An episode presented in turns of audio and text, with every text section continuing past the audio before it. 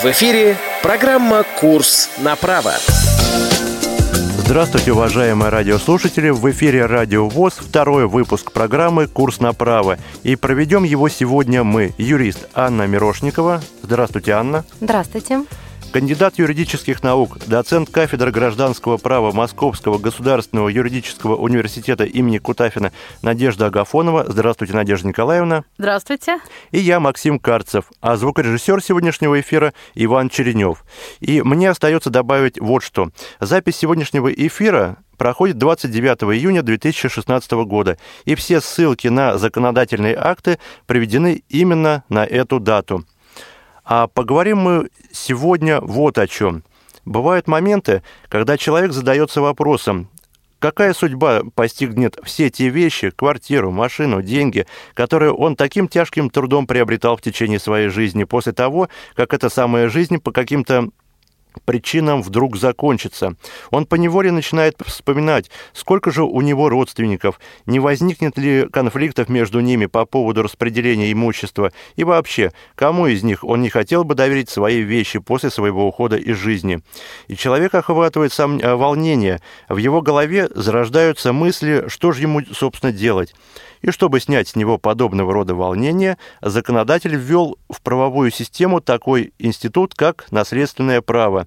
Именно ему будет посвящен сегодняшний выпуск программы «Курс на право». Мы подробно рассмотрим такие вопросы, как что такое наследование, а, что такое наследство по закону и по завещанию, а также мы рассмотрим вопросы, связанные с приобретением наследства и многое другое. Ну и мы переходим к нашей первой рубрике. Юридический словарь. В юридическом словаре мы дадим определение следующим терминам. Во-первых, это наследование. Это переход имущества а, умершего к другим лицам а, в порядке универсального правоприемства, есть такой термин в гражданском праве. А, это имущество переходит как единое целое в неизменном виде и в один и тот же момент. Наследство – Наследство – это то имущество, которое передается наследникам. Сюда включаются вещи, иное имущество, имущественные права, а также имущественные обязанности. Завещание? Завещание – это распоряжение имуществом на случай смерти, совершенное в установленном законом порядке. Время открытия наследства. Время открытия наследства – это момент смерти наследодателя. Необходимо пояснить, что долгое время традиционно в гражданском праве временем открытия наследства назывался день смерти наследодателя, то есть календарная дата.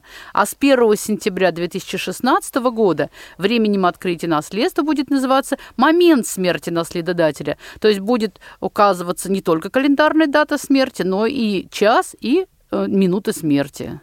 Место открытия наследства. Это последнее место жительства наследодателя. И если вдруг оно неизвестно, то местом открытия наследства считается местонахождение имущества или основной ее части, э, ну, прежде всего, недвижимой э, части имущества. А, по месту открытия наследства совершаются все действия по принятию наследства. Ну, я думаю, что с первой рубрикой мы закончили и переходим к нашей основной рубрике. Правовой ликбез. Напомню, что сегодня в программе «Курс на право» мы рассматриваем вопросы, посвященные наследственному праву. А скажите, пожалуйста, Надежда Николаевна, в каких законах содержатся нормы наследственного права? Главное – это часть третья Гражданского кодекса Российской Федерации. А, в ней собраны основные нормы, регулирующие наследственные права. Имеются они также в основах законодательства о нотариате. Ну, могут быть еще в некоторых других подзаконных актах, но все-таки в основном мы ориентируемся на часть третью Гражданского кодекса. А каковы основания наследования? Наследование может осуществляться по закону и по завещанию. А, я хотел спросить, а могут ли в состав наследства входить, например, такие а, неимущественные права, как э, авторское право? А авторское право очень сложное. В нем есть имущественная и неимущественная часть. Неимущественная часть, как, например, право авторства, оно, конечно, не переходит по наследству. Если Лев Николаевич Толстой написал «Войну и мир», сколько бы времени ни прошло, все равно автором «Войны и мира» будет э, э Лев Николаевич Толстой. Угу. Вот, а, но в авторское право входит также имущественное право, которое в законе называется исключительным правом. Вот, э, то есть право использовать это произведение, оно как раз переходит по наследству.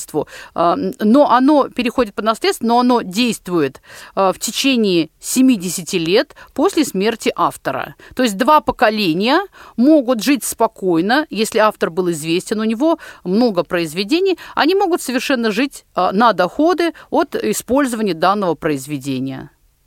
А могут ли входить в наследство на домашние животные, например, там да, кошки, конечно, собаки? да, домашние животные э, это по, по смыслу гражданского права является вещью, угу. и даже на наследников может быть возложена специальная обязанность осуществлять уход и содержание домашних животных. Это э, относится к завещательному возложению, статья 1139 Гражданского кодекса. А может ли наследодатель э, передать опеку над несовершеннолетними детьми в рамках наследства? Нет, этого делать нельзя, а, поскольку опека – это не имущество. Опека устанавливается, если, скажем, опекун умер, опека устанавливается заново. А, другое дело, что вот в семейном кодексе, а это даже это не в семейном в законе об опеке и попечительстве есть такая норма, что если, ну скажем, родитель болен болезнью, он опасный для жизни, он может а, в органах опеки и попечительства написать такое заявление, кого бы он хотел видеть а, в качестве опекуна своего ребенка. То есть он высказывает свое отношение к этому. Но это никакого отношения не имеет к наследственному праву.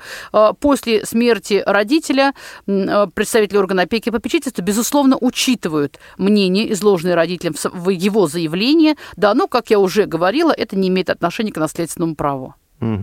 А может ли наследодатель э, в качестве такого небольшого сюрприза для своих родственников преподнести им в качестве наследства свои долги?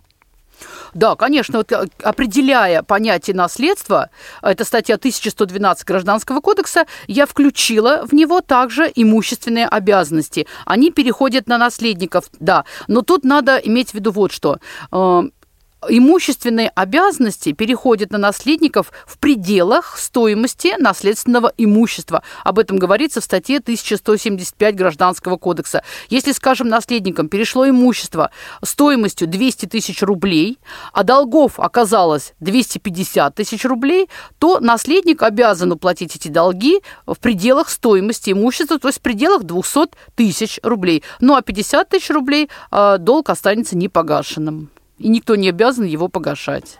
А кто вообще может выступать в качестве наследодателя? Есть какие-то требования? Любое физическое лицо, у, кого есть, у которого есть имущество. Хорошо.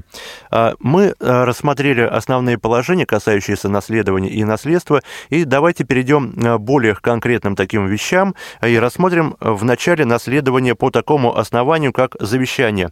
Анна, скажите, пожалуйста, на каких принципах основано а, совершение завещания? Свобода завещания является одним из основополагающих принципов наследственного права.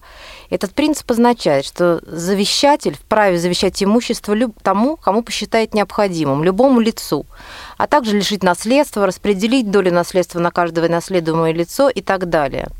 Завещатель может отказать наследстве одному из наследников по закону и завещать свое имущество иным лицам. Также, также не стоит забывать о том, что право на семейную и личную тайну гарантируется Конституцией Российской Федерации. Информация, касающаяся завещаний, составляет одну из разновидностей личной тайны. Но эта информация, естественно, становится известным лицам, которые участвуют в совершении завещания целях недопущения раскрытия личной тайны установлено, что нотариус, переводчик, свидетель не вправе разглашать сведения, касающиеся содержания завещания, его совершения, изменения или отмены. Сам завещатель не обязан хранить тайну завещания. Вот такие принципы. А скажите, а предъявляются какие-то требования а, к человеку, который хочет составить завещание? Да, конечно. Гражданский кодекс Российской Федерации содержит особые правила относительно личности завещателя. Завещание может быть совершено гражданином, обладающим в момент его совершения дееспособностью в полном объеме.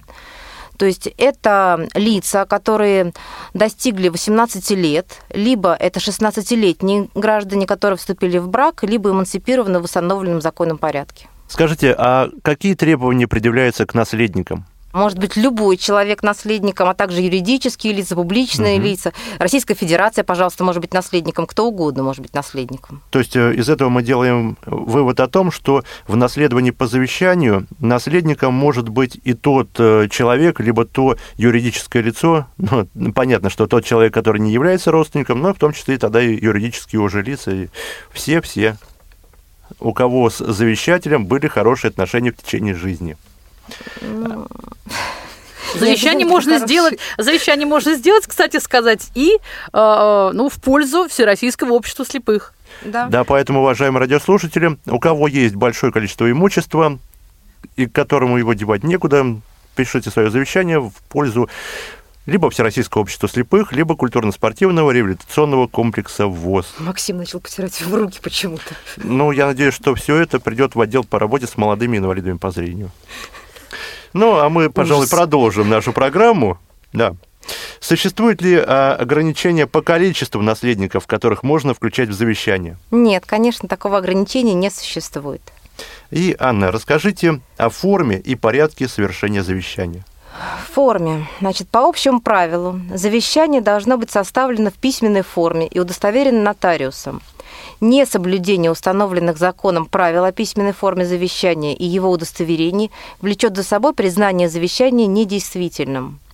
Законодатель соверш... допускает составление завещания как лично завещателем, так и нотариусом, но обязательно со слов завещателя. Установлено обязательно требование к подписанию завещания, которое должно быть подписано завещателем собственноручно – Исключение составляют случаи, когда завещатель в силу физических недостатков, тяжелой болезни или неграмотности не в состоянии самостоятельно подписать завещание. В таком случае за него это может сделать иное лицо, которое называется рукоприкладчиком. При этом нотариус в завещании указывает причины, в силу которых завещатель не смог поставить свою роспись на завещании, а также фиксирует фамилию, имя, отчество и место жительства рукоприкладчика в соответствии с документом, удостоверяющим его личность. Значит, законом установлены случаи, когда присутствие свидетелей при составлении подписании удостоверения завещания является обязательным. Завещание удостоверяется нотариусом или лицом, уполномоченным на совершение данных действий. Такими лицами признаются главные врачи, их заместители или дежурные врачи, капитаны судов, начальники разведочных экспедиций, командиры воинских частей, начальники мест лишения свободы. Я еще не сказала, что завещание допускается, составление завещания в простой письменной форме, в частности, гражданин, который находится в положении, явно угрожающем его жизни и в силу сложившихся обстоятельств, лишенных возможности удостоверить завещание в нотариальном порядке, все же может распорядиться своим имуществом на случай смерти – Понятие «чрезвычайные обстоятельства» в законе не раскрываются. Вероятно, к таким обстоятельствам можно отнести разрушительные явления природы, катастрофы, боевые действия и так далее. Но не только. Я вам хочу сказать, что чрезвычайным обстоятельством является, например, то, что неожиданно человеку стало плохо в воскресный день, никакие нотариальные конторы не работают. Вот это тоже относится к чрезвычайным обстоятельствам. Согласна. Но такое завещание должно быть собственноручно написано. Как вот если вот ему стало, человеку стало плохо? Да. Ну вот собственноручно как сможет как сможет. Но не сможет, значит, э, не получится ничего. Не Собственноручно, судьба. да. То есть незрячий человек не может составить такое завещание при чрезвычайных обстоятельствах. Да, но указывается обязательно собственноручно и в присутствии двух свидетелей обязательно. Да, в присутствии двух свидетелей это обязательно. Я хочу заметить, что такой упрощенный порядок совершения завещания может повлиять на искажение действительной воли завещателя.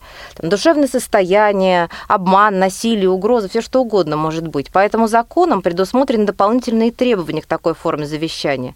Во-первых, если после отпадения чрезвычайных обстоятельств завещание остался в живых, завещание сохраняет силу лишь в течение одного месяца с момента отпадения чрезвычайных обстоятельств.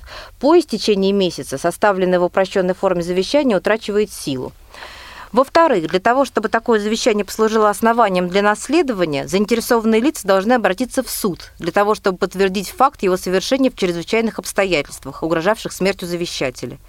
И в-третьих, завещание в чрезвычайных обстоятельствах не отменяет и не изменяет ранее составленное в любой иной форме завещание. Также существует завещательное распоряжение в банках, которое означает, что завещатель определяет, какие денежные средства с какого счета в банке и кому должны отойти в наследство. Что касается содержания завещания, да, Завещатель вправе совершить завещание о любом имуществе, в том числе и о том, которое он может приобрести в будущем. Степень конкретизации завещаемого имущества может быть различной. Возможно оформление завещания, в котором указывается, какие конкретно вещи кому из наследников передаются – Завещатель может ограничиться фразой о передаче наследникам всего принадлежащего ему имущества без каких-либо уточнений. В завещании может быть распределена только часть имущества. В этом случае оставшееся нераспределенным имущество наследуется по правилам о наследовании по закону. Скажите, пожалуйста, а имеет ли завещатель право не раскрывать текст завещания перед нотариусом или свидетелями? Да, конечно, конечно, имеет. Э, такое завещание называется закрытым завещанием. Оно запечатывается в конверт нотариусом в присутствии не менее двух свидетелей. На конверте, в котором содержится закрытое завещание, делается надпись о месте и времени принятия завещания. Указываются фамилия, имя и отчество, а также место жительства завещателя – После принятия закрытого завещания завещателю выдается документ, подтверждающий принятие закрытого завещания. И по представлению свидетельства о смерти нотариус не позднее, чем через 15 дней со дня представления свидетельства вскрывает конверт завещания в присутствии опять-таки не менее двух свидетелей. А скажите, а сколько раз вообще можно отменять или изменять завещание? Количество раз не ограничено. Надежда Николаевна, скажите, пожалуйста, а что такое завещательный отказ? Завещательный отказ – это особый пункт завещания, который может быть, а может и не быть. Это возложение на наследников по завещанию обязанностей в отношении третьих лиц. Ну, я вот приведу пример э, достаточно простой. Есть у отца два сына. Один сын ведет правильный образ жизни, другой злоупотребляет спиртными напитками. Ну, и отец думает, если я в, равной, в равных долях завещаю имущество двум своим сыновьям, то э, вот э, сын, который злоупотребляет спиртными напитками, он может э, неправильно распорядиться этим имуществом и в конце концов остаться без крыши над головой. В этом случае он завещает э, свое жилое помещение, квартиру или жилой дом э, одному из своих сыновей, ну, как я определила, который ведет правильный образ жизни, э, и пишет в своем завещании такой пункт, что я возлагаю на наследника обязанность предоставлять брату, то есть другому сыну наследодателя, для проживания одну комнату. Либо это в течение всей жизни этого, э, друг, этого брата, который будет называться отказополучателем, либо в течение какого-то времени, который укажет э, сам завещатель. Ну и тогда, когда наследник оформит право собственности на это жилое помещение, он обязан будет исполнить это распоряжение своего отца э, и предоставить своему брату жилое помещение на тот срок, когда, на тот срок, который указан в завещании.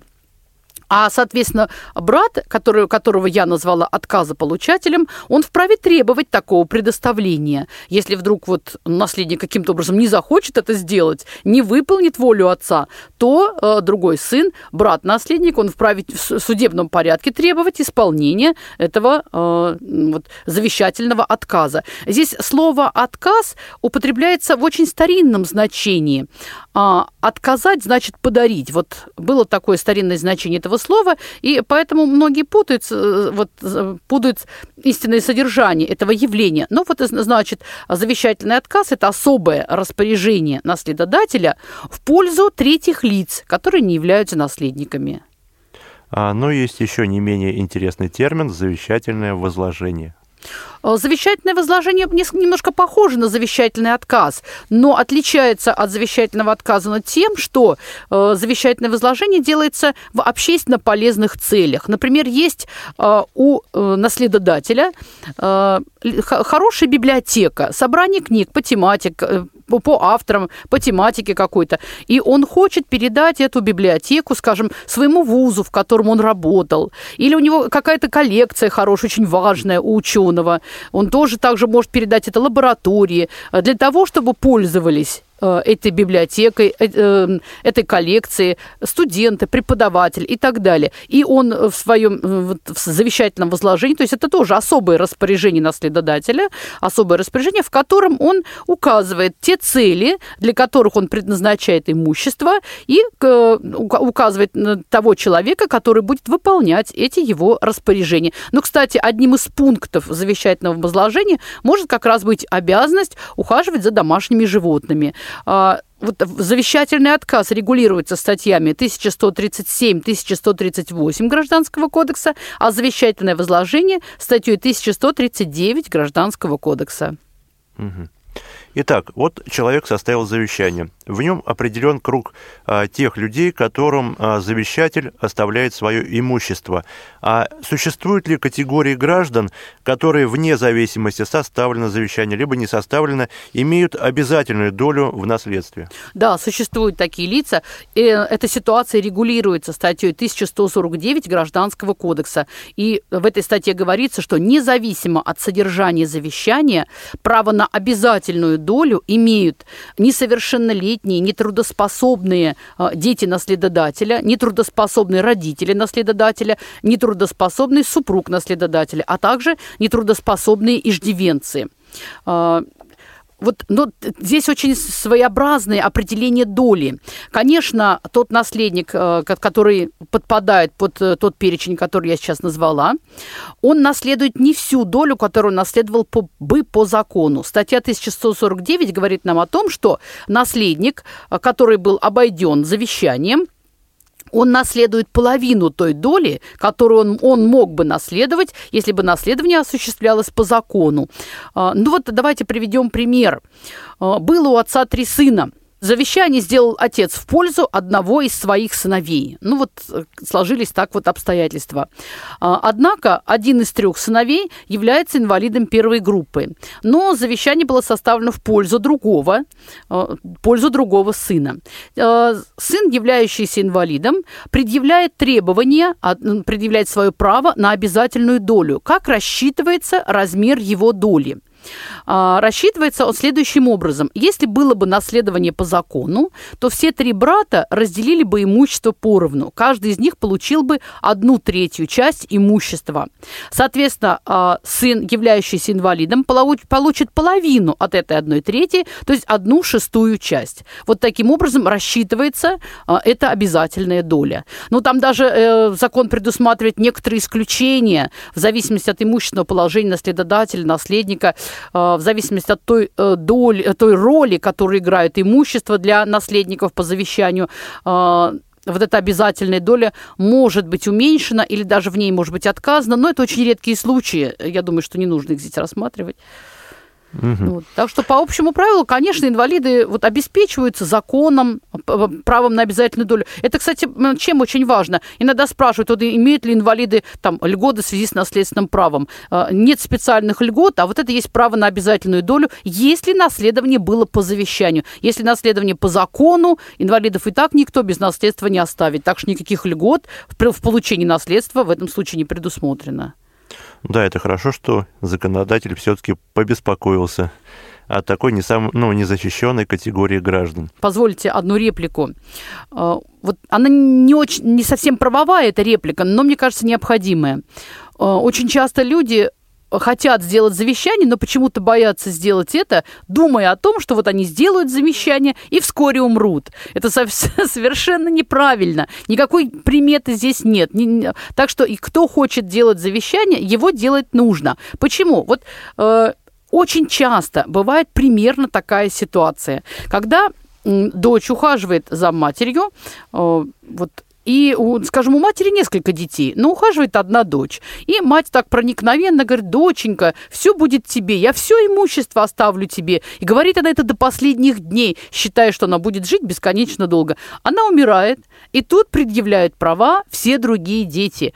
И эта дочь, получается, не, ну, не имеет никаких преимуществ, которые ей хотела предоставить мать, но поскольку э, слова ничего не значат, завещание должно быть, должно быть составлено только в определенной форме, то поэтому э, получается так, что она своей воли никак не выразила, и наследование по завещанию не открывается. Еще я хочу сказать, что если вот сравнивать наследование по, зави- по завещанию, наследование по закону, то э, наследование по завещанию можно сказать обладающим большей юридической силой, потому что оно может изменить нормы о наследовании по закону. Если есть завещание, и оно действительно, если не нарушено право на обязательную долю, то тогда наследование по закону в силу не вступает.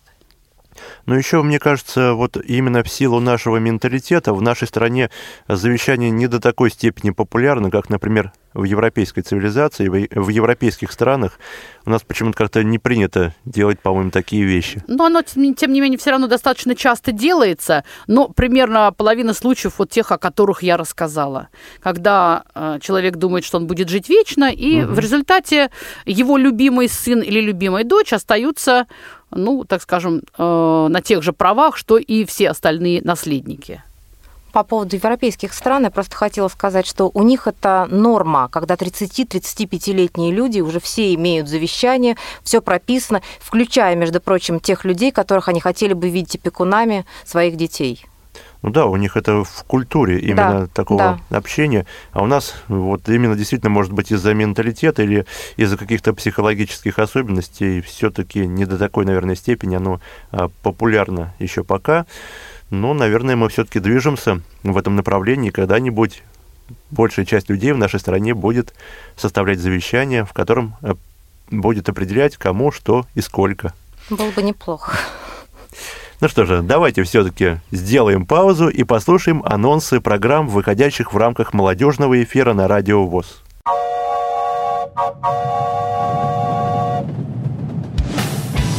Молниеносный бег современной жизни можно сравнить с несущимся на полной скорости экспрессом. Молодежное движение инвалидов по зрению растет и развивается не менее стремительно. Ты молод и активен – ты хочешь быть в курсе последних событий? Стань пассажиром «Молодежного экспресса». Новости с мероприятий, прямые включения и интервью с их участниками, анонсы предстоящих событий, актуальные темы, интересные гости и возможность задать вопрос в прямом эфире. Все это ты найдешь в программе «Молодежный экспресс». Слушай нас два раза в месяц по четвергам в 17.00 на Радио ВОЗ. Время московское.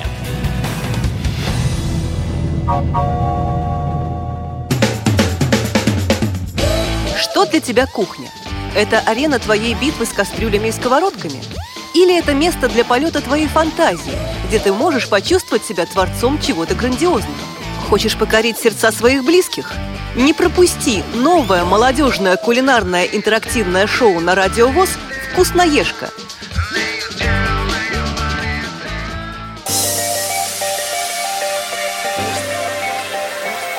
В эфире программа «Курс на право». Ну, а о том, каким же темам будут посвящены ближайшие выпуски программ «Молодежный экспресс» и «Вкусноежка», вы можете узнать, зайдя в наши социальные сети ВКонтакте, Facebook и Одноклассники. А мы продолжаем говорить о наследственном праве, и сейчас вторую часть программы я предлагаю посвятить наследованию по закону. А, Надежда Николаевна, расскажите, пожалуйста, об особенностях наследования по закону. Наследование а, по закону осуществляется согласно очередности. А, в действующем законодательстве предусмотрено 8 очередей а, наследников. Надо сказать, что призываются эти очереди последовательно, поочередно. Сначала наследники первой очереди, причем если нет завещания, то они наследуют в равных долях.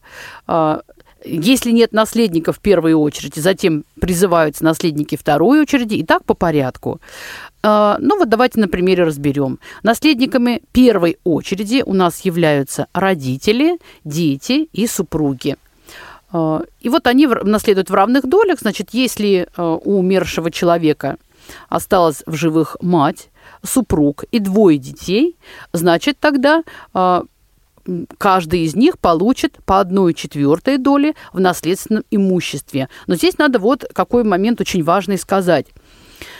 А, ведь супруги приобретали вместе свое имущество во время брака. И э, по семейному законодательству приобретенное имущество во время брака является совместной собственностью. Поэтому если э, имеет место переживший супруг или умерший супруг, то вначале то имущество, которое является собственностью супругов, э, оно, э, в нем определяется супружеская доля. Доля пережившего супруга и доля умершего супруга. Доля пережившего супруга, само собой, э, считается принадлежащей этому пережившему супругу, а доля умершего супруга переходит по наследству, является наследственной массой. Но э, супруг, да, он получил свою долю, как э, вот, долю в совместном имуществе, тем не менее он э, получает еще часть имущества и как наследство наследник. Но я думаю, что это все э, весьма справедливо. Итак, это у нас наследники э, Первой наследники очереди. первой очереди. Наследниками второй очереди являются полнородные и неполнородные братья и сестры, а также бабушки и дедушки. А полнородные братья и сестры – это те братья и сестры, которые имеют обоих общих родителей, а неполнородные братья и сестры – это те, которые имеют одного общего родителя, общую мать или э, общего отца. Вот таким образом у нас э, складывается круг наследников второй очереди.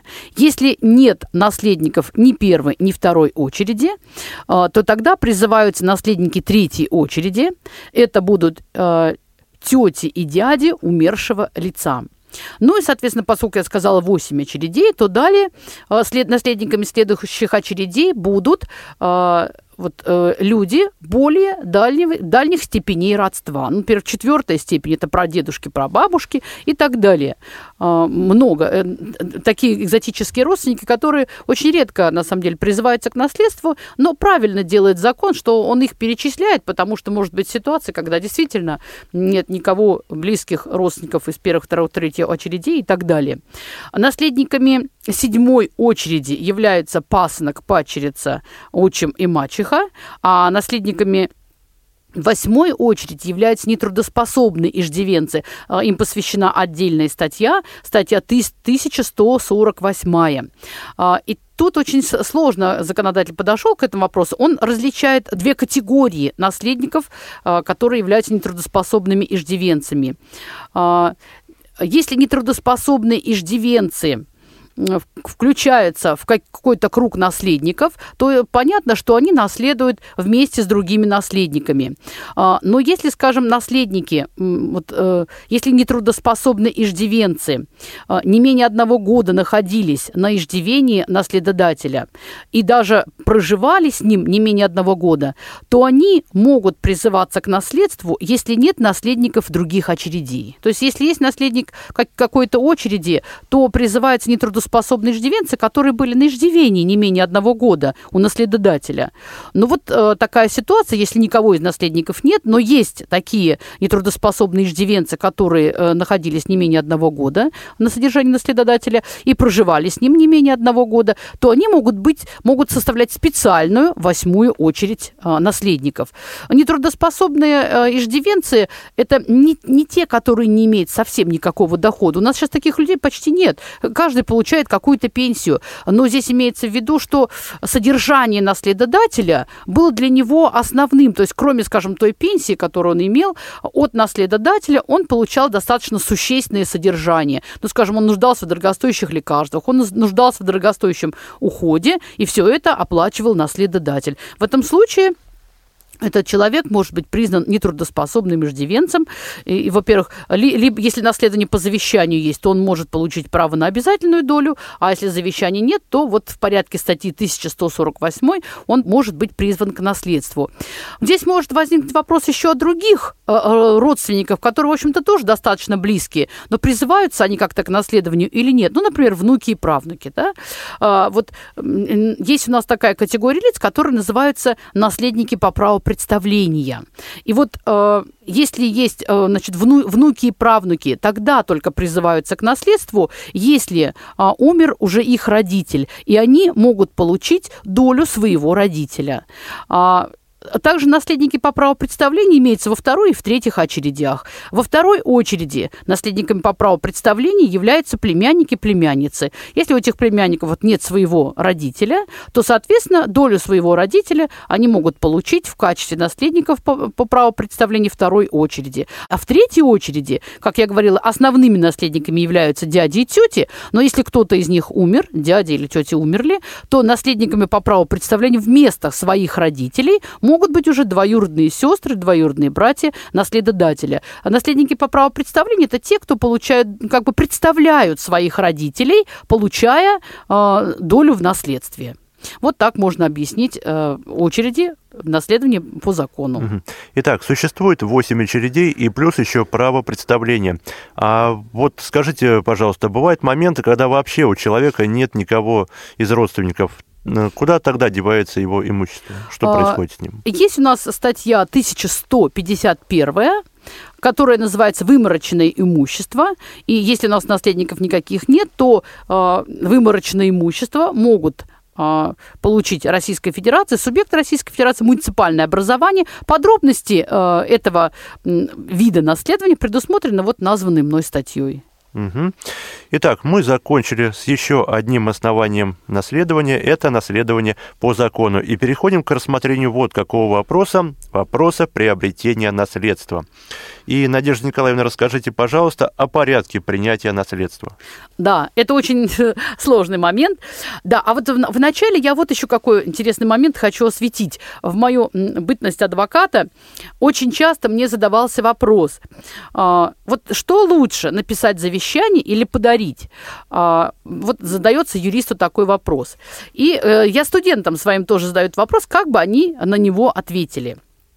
Но здесь э, ответ на этот вопрос э, зависит прежде всего от того, когда переходит право собственности. По договору дарения право собственности переходит в момент э, вот, регистрации перехода права собственности по договору дарения. То есть договор дарения заключен, потом э, даритель, одаряемый обратились в Росреестр, э, зарегистрировали права на имя э, одаряемого, и собственником имущества стал уже одаряемый.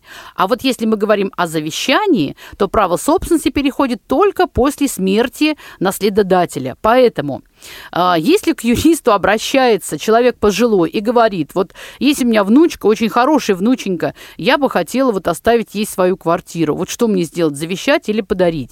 Я как юрист в таком случае говорю так, а, если вы совершите дарение, то уже сейчас внучка станет собственником вашей квартиры. А, скажем, вдруг внучка выйдет замуж, и что скажет ее муж, каким он будет, никто не знает. Вдруг он скажет, что, ну, знаешь ли, давай-ка вот мы бабушку бабушку свою определим а, в дом, в дом престарелых, пансионат для престарелых. Ну вот э, он считает это в порядке вещей. То есть может такое случиться. Поэтому а, если вот задается такой вопрос пожилым человеком, я все-таки говорю, лучше сделать завещание. Сделайте завещание и доживайте вы своей квартире с собственником, доживайте спокойно. Но иногда говорят, ой, я настолько уверен в своей внучке, что я так ей доверяю. Я говорю, это на ваше тогда усмотрение. Мое дело разъяснить, разъяснить, как это, вот, э, как это может быть. А если, скажем, обращается молодая девушка и говорит, вот у меня есть бабушка, и она мне хочет э, передать квартиру, как вот лучше она спрашивает, завещать или подарить? Я ей в таком случае вот объясняю то, с чего я начала, как переходит право собственности. А, поэтому говорю, что в интересах э, молодой внучки, конечно, есть договор дарения, но при этом, конечно, э, что я могу сказать, вы уж э, хорошо отнеситесь к своей бабушке, вы уж не выгоняйте ее, да, ну как-то вот, вот, вот в таком духе вот отвечается на этот вопрос. Этот вопрос очень часто задается юристам, поэтому я вот посчитала нужным обратить на него особое внимание. Ну, я думаю, что это будет, конечно, очень интересно нашим радиослушателям. Да, я думаю, что да. А теперь Э, вот так, такая ситуация. К юристу э, пришел человек и говорит, Три недели назад умер у меня отец. Какие действия я должен совершить э, по принятию наследства? В этом случае Э, нужно знать следующее. Ну, во-первых, э, раздел по принятию наследства начинается со статьи 1152 Гражданского кодекса. И здесь надо сказать, что для того, чтобы наследник вступил в права на имущество, он обязательно должен это наследство принять. И у нас есть два способа принятия наследства. Но называется два, но все-таки предпочтительным является первый. Это обращение в нотариальную контору. И если вот э, тот вопрос, который я озвучила, три недели назад умер отец, я говорю, что вы обязательно должны обратиться в нотариальную контору и заявить о том, что вы хотите принять наследство. И тогда нотариус э, открывает наследственное дело, в котором вот э, обратившийся человек пишет заявление о том, что он будет принимать наследство. И какие-то первичные документы тоже он должен представить, свидетельство о смерти он должен представить, свидетельство своей свое свидетельство о рождении, э, которым он подтверждает, что умерший есть его отец. Вот, кстати, в связи с этим э, многие люди не придают значения свидетельствам о рождении. Получили паспорт, зачем мне при свидетельство о рождении? Вот очень часто свидетельство о рождении бывает нужно как раз при оформлении наследства. И затем, через 6 месяцев после э, смерти отца, э, этот человек может прийти в нотариальную контору, он донесет те документы, которые нотариус ему скажет, и тогда он уже оформит окончательное наследство, получит свидетельство о праве на наследство. Таким образом, обратиться в нотариальную контору нужно в течение 6 месяцев, обязательно в течение 6 месяцев. Э, еще есть второй способ принятия наследства, но все-таки он... Э, менее предпочтителен и, э, скажем так, ну, в критической ситуации его можно использовать. Он называется э, фактическое принятие наследства. Это когда наследник не обращается к нотариусу, э, но совершает какие-то фактические действия. Например, платит квартплату, за квартиру, которая принадлежала умершему, делает там ремонт, какие, платит какие-то долги э, с, с умершего человека, скажем, заплатил долг по договору займа.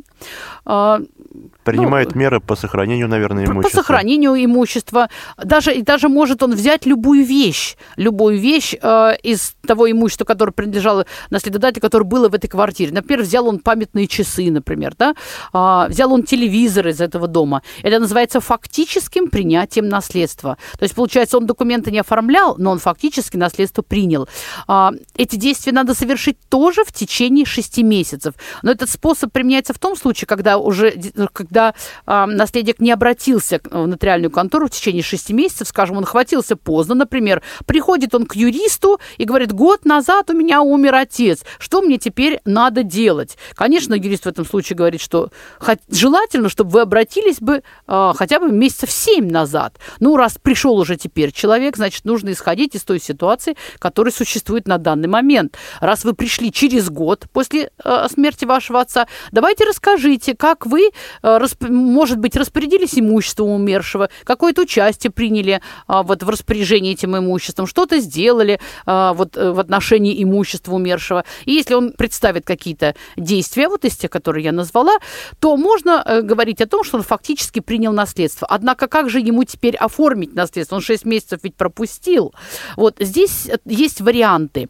Если другие наследники согласны, чтобы включить его в круг наследников, скажем, ну, другие наследники уже получили свидетельство о праве на наследство. И вот теперь э, вдруг вы, э, объявился еще один наследник. Как правило, те наследники, которые уже получили свидетельство, они, конечно, не согласны бывают принять в свой круг нового наследника. Но рассмотрим сначала ситуацию, когда они согласны. Ну, может такая быть ситуация, что вот они согласны. Тогда им достаточно обратиться в нотариальную контору и сказать, что вот, э, да, этот действительно наследник, мы хотим тоже, чтобы он в круг наследников вошел. Нотариус выдает другие свидетельства о праве на наследство с распределением других долей с учетом вот этого объявившегося наследника.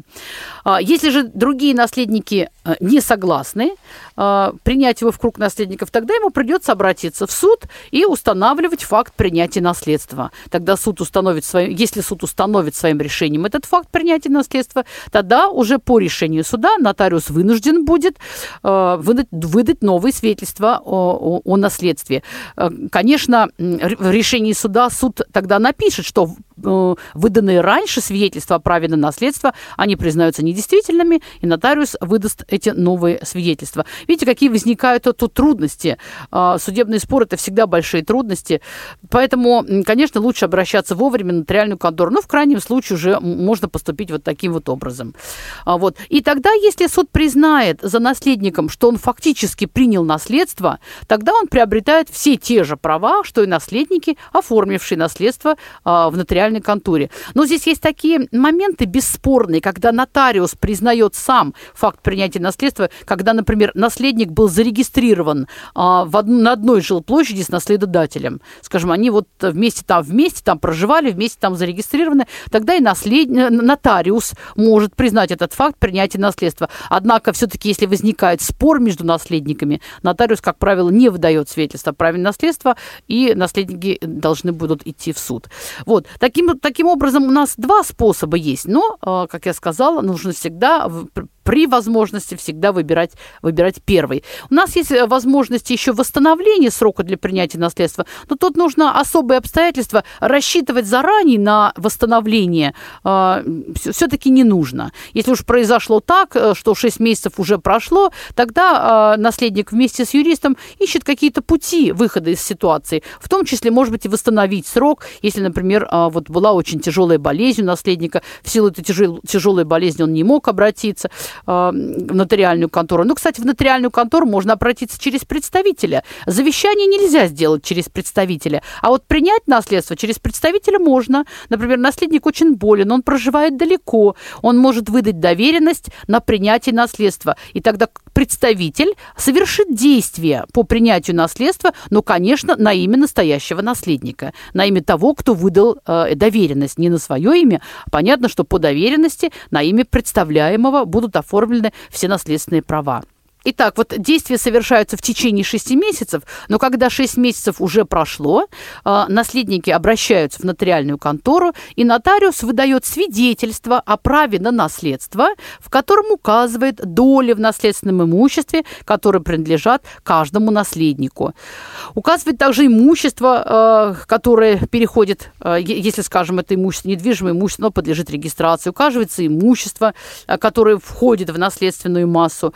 И на основании свидетельства о праве на наследство затем наследники обращаются в Росреестр, если речь касается недвижимого имущества, и регистрируют это имущество на свое имя, после чего они становятся собственниками этого имущества. Но здесь надо сделать одну очень маленькую оговорку.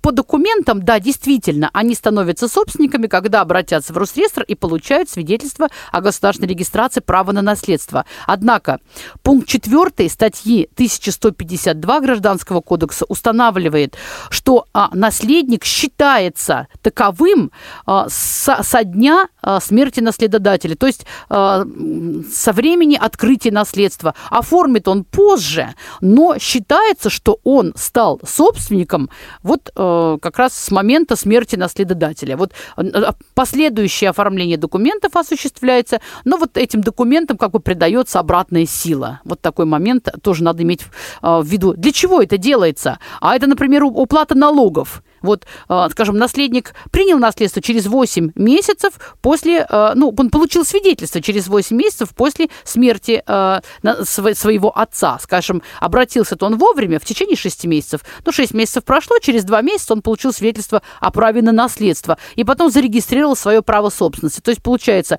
после смерти отца он получил свидетельство о государственной регистрации права собственности через 8 месяцев. А за эти 8 месяцев кто-то должен, должен платить и коммунальные услуги, и, э, и налоги кто-то должен платить. Вот их будет платить тот же самый наследник, потому что он считается собственником а, вот как раз со времени открытия наследства. Вот такой тонкость вот тоже надо иметь в виду. По поводу того, чтобы платить, а должен ли наследник эм, вообще платить э, какие-то деньги э, в госорганы или нотариусу при, в, в процессе принятия наследства? Да, в процессе принятия наследства э, наследник должен платить государственную пошлину. И эта ситуация регулируется налоговым кодексом Российской Федерации. А вот, в частности, статья 333.24 устанавливает размер таких государственных пошлин. Но у нас двойная нумерация сейчас очень распространена в законодательстве, потому что постоянно вносятся изменения, и поэтому вот эта статья 333.24, так она звучит. И она устанавливает размер государственных э, пошлин. Значит, за совершение нотариальных действий значит, за выдачу свидетельства о праве на наследство по закону и по завещанию, если это свидетельство выдается а, детям, супругам, родителям или полнородным братьям и сестрам, которые являются наследниками, а, то они уплачивают государственную пошлину в размере 0,3% стоимости наследуемого имущества, но не более 100 тысяч рублей. А другие наследники уплачивают государственную пошлину в размере 0,6% стоимости наследуемого имущества, но не более 1 миллиона рублей. Статья 333.38 Налогового кодекса устанавливает льготы э, при обращении за совершением нотариальных действий. И вот здесь говорится, что инвалиды первой группы уплачивают 50% стоимости государственной пошлины. Но также эта статья 333.38 предусматривает и другие льготы. Например, полностью освобождаются от уплаты государственной пошлины несовершеннолетние наследники. Также полностью освобождаются от государственной государственной пошлины наследники, которые уже э, им, которые проживают в этом жилом помещении, зарегистрированы в нем, они оформляют наследство на это жилое помещение, также они в этом случае освобождаются от уплаты государственной пошлины. Еще нужно здесь упомянуть такое законодательство, такой нормативный акт, как основы законодательства Российской Федерации о нотариате. В этом нормативном акте есть статья 22, которая говорит нам о том, что государственная пошлина уплачивается одинаково, независимо от того, обратиться обратился наследник в государственную нотариальную контору или э, в частную нотариальную контору. Суммы уплачиваются одинаковые. Поэтому э, вот для наследника ничего не меняется в материальном отношении э, в зависимости от того, к кому он обратился. Значит, если это государственный нотариус, это называется государственной пошлиной. Если он обратился к частному нотариусу, это называется нотариальным тарифом. Но в сумме ничего не меняется. Скажите, Анна, а можно ли отказаться от наследства? Да, конечно, можно отказаться от наследства. Надежда Николаевна, а есть ли какая-то форма отказа, или это просто можно не приходить и все там к нотариусу? Отказаться от наследства, э, если мы говорим отказ от наследства, то это всегда активные действия. Угу. Нормы об отказе от наследства у нас начинаются со статьи 1157 Гражданского кодекса. Да, отказываться нужно активно, если, если кто-то хочет это сделать. А вот, отказ осуществлять нужно тоже в течение шести месяцев. Значит, наследник э, приходит в нотариальную контору и вот говорит о том, что вот у меня умер такой-то родственник, я должен призывать призываться к наследованию, но я хочу отказаться от наследства, и он пишет соответствующее заявление. То есть это делается в течение шести месяцев. Он может отказаться от наследства, не указывая, в пользу кого он, он отказывается от наследства, а также он может указать, в пользу кого он э, отказывается. Вот статья 1158 Гражданского кодекса предусматривает, что отказаться от наследства можно в пользу любого наследника, любой очереди, призванного или непризванного, но только обязательно, чтобы он ходил, входил в какой-то хотя бы очередь наследников, предполагаемых. Пусть она даже не призывается к наследству, но хотя бы перечислено в Гражданском кодексе в качестве каких-либо наследников. То есть нельзя, а, нельзя отказаться от наследства в пользу друга в пользу подруги. Нужно обязательно в пользу вот тех лиц, которые указаны э, в качестве наследников любой из восьми очередей. Независимо от того, там есть ли предыдущие очереди, ну вот э, кого хочет указать сам тот лицо, который отказывается от наследства. Но здесь надо очень важный момент учитывать. Если наследник отказался от наследства, он не может совершить обратный ход. Он не может от этого отказаться от своего отказа. Это возможно только в том случае, если он докажет, что он отказался под влиянием влиянием обмана, что в отношении него совершалось насилие э, или вот такие неправомерные, другие неправомерные действия, только в этом случае его отказ может быть признан недействительным. Во всех остальных случаях отказ бесповоротен. Если, скажем, вот э, наследник принял наследство, а потом они там поговорили с другим наследником, он решил отказаться. Это можно. После принятия наследства можно от него отказаться. А после отказа от наследства уже других действий совершить нельзя. И потом отказ от наследства всегда совершается безусловно. Точно так же, как и принятие наследства совершается безусловно, без всяких условий. Если наследник принимает какую-то часть наследства, значит, он принимает все наследство. То есть нельзя говорить, что я квартиру вот принимаю в качестве наследства, а земельный участок мне не нужен, я его не принимаю. Если принимается часть наследства, то принимается все наследство сразу. И отказаться тоже нельзя под условием. Например, я отказываюсь, если мой брат совершит такие-то такие действия. Такой отказ будет недействительным, а, допускается только безусловный отказ. Да, еще хотелось бы остановиться на таком моменте. А, допустим, если два и более наследников получают одну неделимую вещь, как в таком случае распределяется право собственности на нее? А просто определяются доли в праве собственности. У нас есть понятие долевая собственность. А, доли определяются либо арифметической дробью, либо в процентах. И выдается документ, скажем, свидетельство о праве на наследство сначала, а потом, если имущество подлежит регистрации, значит, свидетельство о государственной регистрации права собственности, в которой указывается, что такому-то а, лицу принадлежит одна треть в праве собственности на такое-то имущество, одна треть в праве собственности на транспортные средства, одна треть в праве собственности, а, скажем, на мебельный гарнитур или так далее. То есть э, возникает вопрос, как же пользоваться тогда, да, неделимые вещи, если вот определены доли. Это уже наследники сами определяют, как они будут пользоваться, это исключительно их дело. А, по сути, можно обратиться, конечно, в суд с таким иском, как определение порядка пользования каким-то определенным имуществом. Можно, э, можно обратиться с этим, да. Но э, если вот они сами не могут договориться, но, но не более того. Если, скажем, вот имущество неделимое, конечно, лучше, когда, э, может быть, вот наследники договорятся о том, что они продадут это имущество, а деньги разделят. Но это только можно в том случае сделать, когда все наследники на это согласны. Если бы хотя бы кто-то не согласен, практически нельзя его заставить это сделать. Там есть какие-то исключительные моменты, редкие-редкие моменты, когда это можно сделать, но это действительно редкий момент, об этом даже говорить сейчас не стоит. А, по общему правилу, либо они продают вместе по взаимному согласию, либо они могут продать только свою долю. Но, естественно, что с большими убытками они продадут свою долю, а, предложив сначала другим сособственникам приобрести их долю. Это называется право преимущественной покупки. А, и только после этого они могут продать свою долю, ну, э, с большими имущественными потерями. Вот. Поэтому э, долевая собственность, она всегда очень ограничивает наследников. Всегда, конечно, mm-hmm. хорошо, что имущество принадлежит одному лицу, ну или лицам, которые между собой могут достичь соглашения. Если соглашение не достигнуто, это возникает тупиковая ситуация, причем это бывает очень нередко. А, я думаю, что основные вопросы наследственного права мы рассмотрели, и давайте перейдем к нашей последней рубрике. Конспект. Ну, вкратце скажу, что а, вопросы наследственного права сформулированы в основном в Гражданском кодексе, часть третья.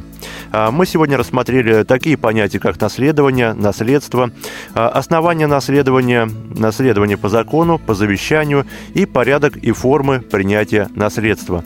И мне остается добавить только то, что сегодняшний выпуск программы «Курс на право» провели юрист Анна Мирошникова, кандидат юридических наук, доцент кафедры гражданского права Московского государственного э, юридического университета имени Кутафина Надежда Агафонова и я, Максим Карцев. Э, звукорежиссер сегодняшнего эфира Иван Череднев. Ну, я прощаюсь с вами. До свидания. Программа «Курс на право».